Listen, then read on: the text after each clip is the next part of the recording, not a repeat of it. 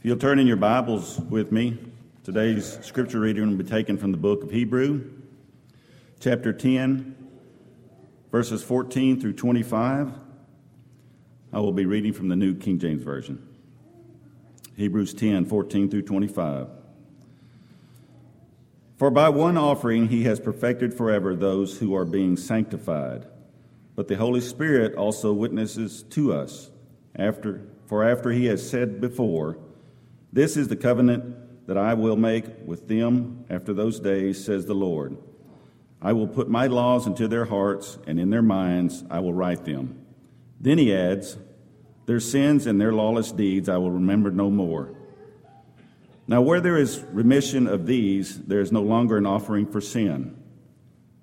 Therefore, brethren, having boldness to enter the holiest by the blood of Jesus, by a new and living way which he consecrated for us through the veil that is his flesh, and having a high priest over the house of God, let us draw near with a true heart and full assurance of faith, having our hearts sprinkled from an evil conscience and our bodies washed with pure water.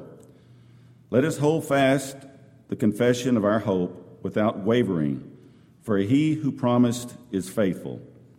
And let us consider one another in order to stir up love and good works, not forsaking the assembling of ourselves together, as is the manner of some, but exhorting one another, and so much so the more as you see the day approaching.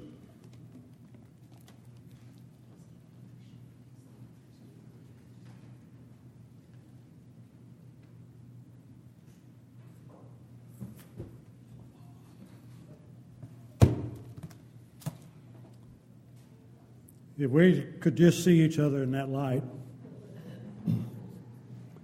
and walk that way, make the walk a lot easier, wouldn't it? I walk with the King. If we listen to the words of the song, understand the message that that is bringing out, as well as the message that is brought out in the reading this morning, it ought to change the life that we live. It's always a pleasure to look out and to see each one of you, to see uh, the care that we have towards one another. Good to see the age spread, spread, if you will, going from Grayson back there to Hubert and Walter Ream. Do we have that characteristic? Is that really our desire to walk together? What the that's what the scripture is bringing out that need for us to walk together, to admonish one another, to rebuke one another, to be willing to walk together in the Lord. Paul, as he was addressing the Romans in that 15th chapter,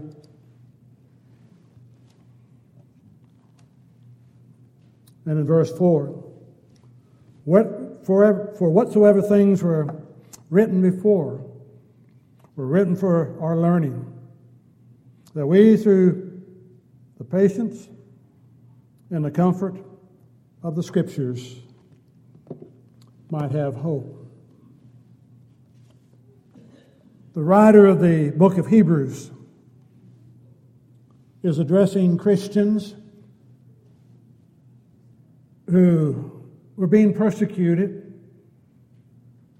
Christians who were thinking about going back under the law of Moses to escape that persecution, and reminding them of what they have in Christ Jesus. And that there is nothing to be gained to go back under the law of Moses. It's only loss death and separation from God. The word better is used 13 times in the book of Hebrews of how much better it is for us to be under the law of Christ than it was for them to be under the law of Moses. And regardless of how the world around us views us, We need to remain faithful to God. And the best way to do that is to have this bond, this childlike bond that ties us together. And the way that we do that is as we find in the reading this morning. We do that by remembering who it is that we serve, what hope we have of eternal life with Him, and that need to remind us, as we know, how we need to always be willing to encourage one another to walk with the King. You think we would know that? If I walk with the King, what a glorious walk that is. If I walk with the King, then this walk on this earth will quickly pass. And we will have that goal before us that we hope never to lose sight of. Those in this day, in the first century, we're beginning to lose sight. That's why the writer was writing to them to encourage them, to, to demonstrate the superiority of the Son, much better than that of the servant Moses, to illustrate the superiority of that new covenant. That thought again of having our sins blotted out and remembered no more by God. And then to have to remind us, or the need to remind us, and our need from time to time to be reminded, that once there has been forgiveness of sins, through the blood of Jesus Christ, there's not another offering that needs to be made. We need to understand that. We need to embrace that. We have that tendency of living with past actions. All of us from time to time will recount and have brought to mind things that we wish we had not done or things that we said that we wish that we had not spoken in haste. But we need that further reminder that when we've asked God for forgiveness, indeed that is exactly what He has done. He has forgiven, and He remembers them against us no more. That's what allows us to be that child, that pure, innocent child of God is that we're not holding accountability to things that are past that have already been dealt with. All the way through Hebrews, he's making that comparison. Don't do what they did of old. Don't follow that course of life. It's what it's given to us for, is for a lesson, for an illustration to encourage us along the way. We need to learn to draw near to God, a closeness. It's hard at times trying to, to catch that glimpse of the majesty, the holiness, the perfection of God, whom we cannot see to know that it transcends this universe that we have no way to fully comprehend. That His desire is that we would draw close to Him, that we would walk with the King. This world, as we mentioned in the auditorium class, has its attractions. Satan is very effective in what he does. He has a way of suddenly subtly encouraging us to just, just tone down just a little bit. To catch some of the things that the world throws at us. You only go through this world once, you need to live it with gusto. You just need to, you need to live this life to its fullest. But it's not by the things that the world has to offer that does not live life to the fullest. things pass. But the fellowship that we have with one another, for those who have been Christians for a great length of time, know what's involved in that. Know the fellowship of brothers and sisters in Christ that you've worked with, worshiped with, been a part of their lives for 50 years or more. And the memories that it comes to mind that floods your soul or should of how they encourage us and how they stayed with us. We need to hold fast or firm to our faith, not waver in who God is. It's always interesting that God, who has provided so many avenues of evidence that He is, and has provided so many ways of reminding us of the beauty of walking with the King, that we tend to forget that from time to time. We tend to forget that the battle that we fight is not physical. We're not fighting per se against materialism. We're not fighting against per se comfort. We're fighting against Satan, whose sole purpose is to destroy our faith in God. And that he's not slack in his attacks. Yea, we're told to resist him, he will flee, but he will always be there, and he'll come back again. He looks for the weak link in that whole armor of God that we are to put on. He's looking for that opportunity when, in a weak moment, we allow something to grab us that's only in the world.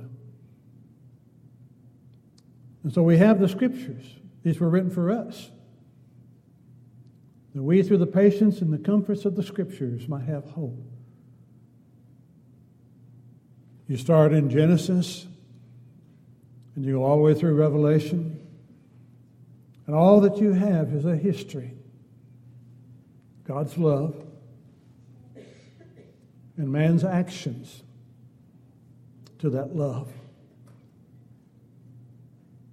Follow, fall away, follow, fall away. And then there are those who will fall away and not return. So, this concept of the exhortation that God gives to us. Out of the text this morning in the King James, at least, it says, we need to consider how to provoke one another to love and good works, to stimulate, to challenge. And the only way that you could provoke, that's one of the rare occasions where it's used in a positive sense but the only way that you can provoke is to know. To know one another. To know what it takes to provoke in the good sense. Provoke one another to love. You know better than that. You need to love God. And you need to love His children. We know better than what we do at times, and to good works. But again, that comes through our constant association. It's always a joy to read of those that we've known down through the years and to read of what they're doing or what they've been doing for the cause of Christ. How some of them have gone on to the glory. It's always sad to read of those who have been the soldiers of Christ who have let the world overwhelm them and to give up their faith in God. That's why God chose. Our assembling together is not because that's what we chose to do. God chose that. He chose to describe us as a body, of which He is the head. He chose to describe us as members in this body who contribute to the working of the body for the glory of Christ. And to remind us that each member has a different function, each member has a different talent. And what that member does is not what the body does as a whole.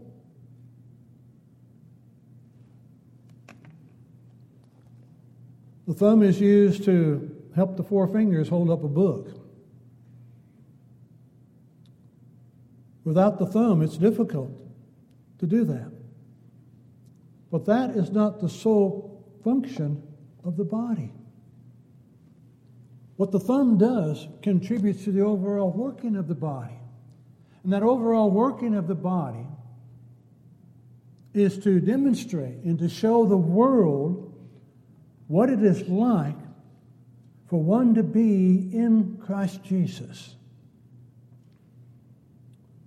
where the pettiness is gone.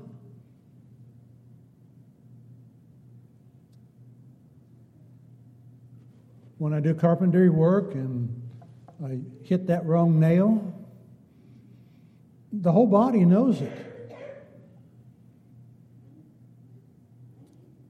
It also affects the head. And in the spiritual body, when one member, one member suffers, the head as well is aware of that. Christ suffers. Why, he tells us to encourage one another. And do it all the more as you see that day approaching. Do not forsake. Do not think it light to forsake the assembling of ourselves together and he says, as, as it's already had become a habit for some, there's a purpose in it. We encourage each other, and we need to spend that time with one another. We're exhorted to draw close to God. Look in verse 19 of the reading. Therefore, brethren, having boldness to enter the holiest by the blood of Jesus. The concept that you have a bold access to the throne of God Almighty, that you can approach Him at any time. Earlier, back in chapter 4 of Hebrews, verse 15. For we do not have a excuse me, we do not have a high priest who cannot sympathize with our weaknesses, but was in all points tempted as we are, yet without sin. Let us therefore come boldly to the throne of grace. That's God's throne. That we may obtain mercy and find grace to help in a time of need. Do we understand that as His children? what access has been granted to us. It is not granted to those who are outside that body. What a privilege it is. What an honor it is. And what a responsibility that it carries.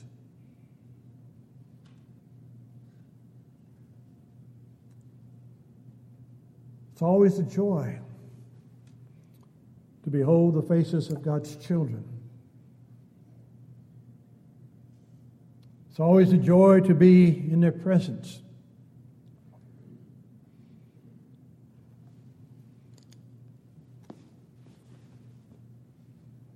And despite what we tell one another, it's always a joy to see brothers and sisters here who physically are suffering. I've mentioned at times past, I'm not sure how God deals with us, but I'm grateful that He does. Because you ask anybody how they're doing, and they'll tell you, I'm fine. You can see the pain in their face. You can see the limp in the walk. You see the struggle in the walking. But what are they?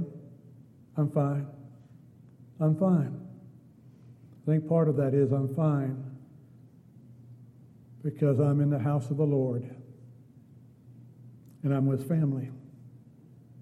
That makes a difference. That makes a difference.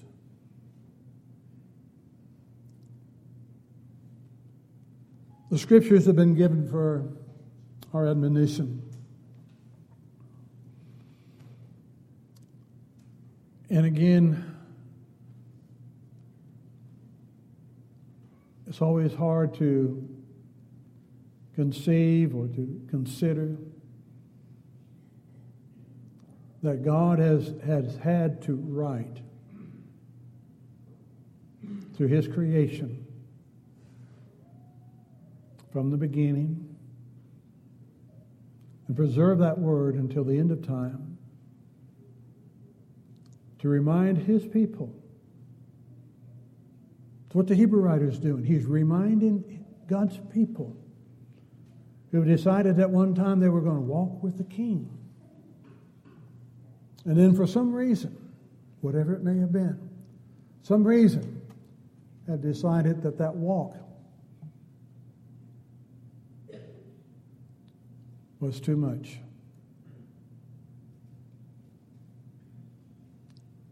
And we did that. Every once in a while, we, we do get down. We need that, uh, that opportunity to encourage one another. It's always a pleasure after services and before services to see the interaction and hear the interaction of brothers and sisters in Christ. To see the compassion that is shown towards one another, the willingness to help one another. That's what it's about. I have bold access to God's throne. And it is because of the blood of Jesus Christ.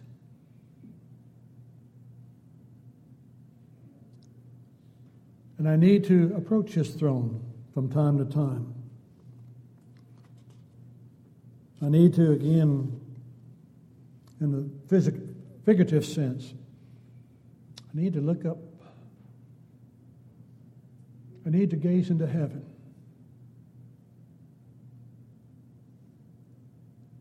And I need to see God on his throne,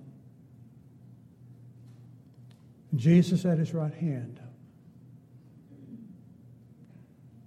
and to know that Jesus is making intercession on my behalf to the Father.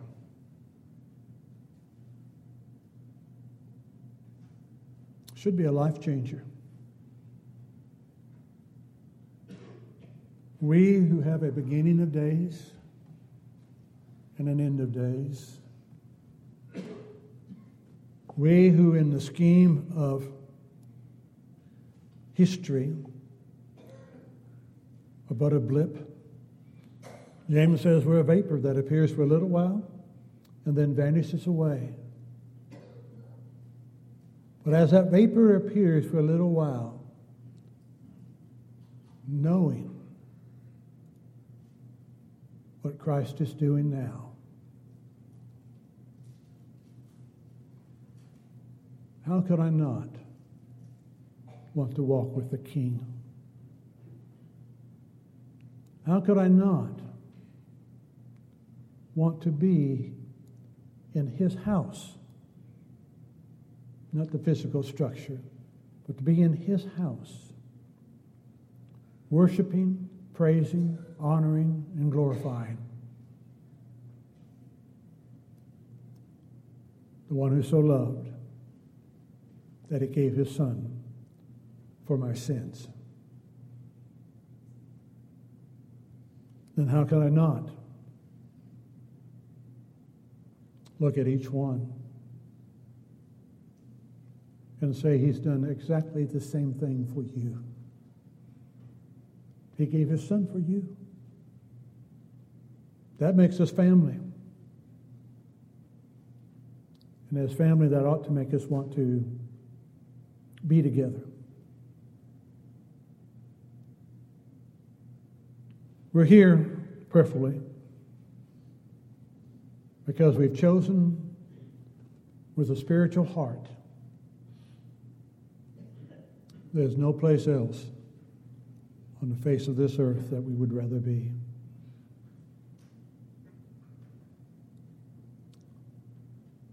And then let us encourage each other as we have that opportunity.